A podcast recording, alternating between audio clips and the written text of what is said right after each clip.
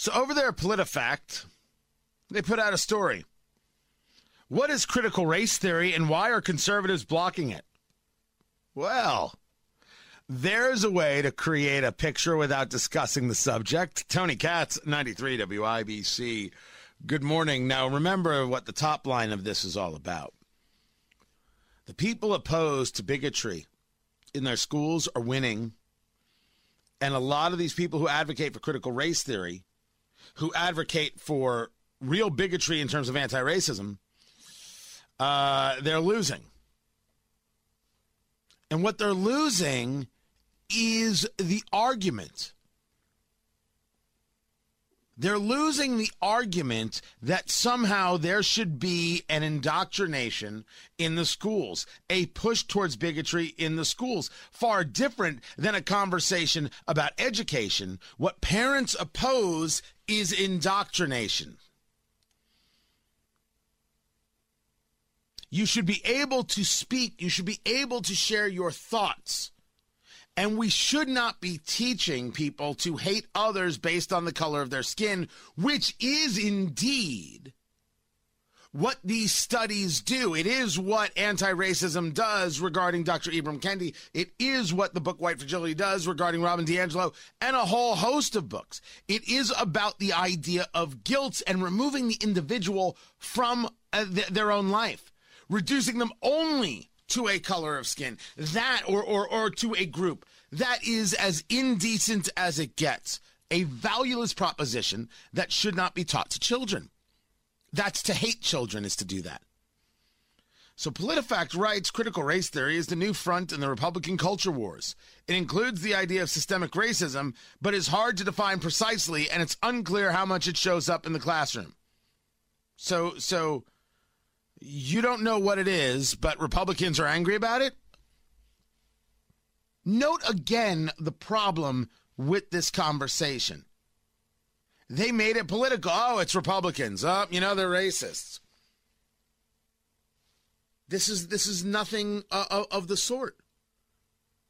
But of course, people who believe in this bigotry, the evil of whiteness, for example, I mean, if you if, if you know somebody who talks about whiteness being evil, what is the difference between them and quite literally the KKK member who says that about black people or Jews? What's the difference? And when you realize there is no difference, now can we get into things that matter? If you tell me you oppose systemic racism, I'll say to you, show me the system. But if you show me a specific law that prevents certain people from thriving and surviving, I'll help you rip it out by the root. That is far different than a diversity, equity, and inclusion officer, which is not about any of those things, but rather engages a, a, a conversation that inculcates these things. That's the problem. That is the issue, and that is the issue that parents have. And let me say that school leaders have done a very bad job of trying to convince parents otherwise, although they're desperate to do it. Over the past few days, I've seen videos from Dr. Patrick Spray, Clark Pleasant Community School Corp, and from Dr. Beth Niedermeyer, superintendent at Noblesville Schools. Both want to aggressively share with you that their concepts of equity and the importance of diversity has nothing to do with pushing a political agenda. Parents are watching you. And it's very, very important you know. You see that this is not going to end. An Oregon school board may very well require classrooms to fly Black Lives Matters and Pride flags. May 6th, the Gresham Barlow School Board in Gresham, Oregon, updated the flag display and stat, uh, salutes policy uh, to uh, provide an American flag, a pride flag, and a Black Lives Matter flag. As if somehow these things are equal and we are not all unified under an American flag. Lockheed Martin executives need to attend, they are forced to attend white male privilege training. This, according to a report reported by the New York Post. When parents see these things, by the way, Black Lives Matter is a Marxist organization. If you're not willing to say that to your students, you're not enough of a leader. Just so we're clear, superintendents and principals.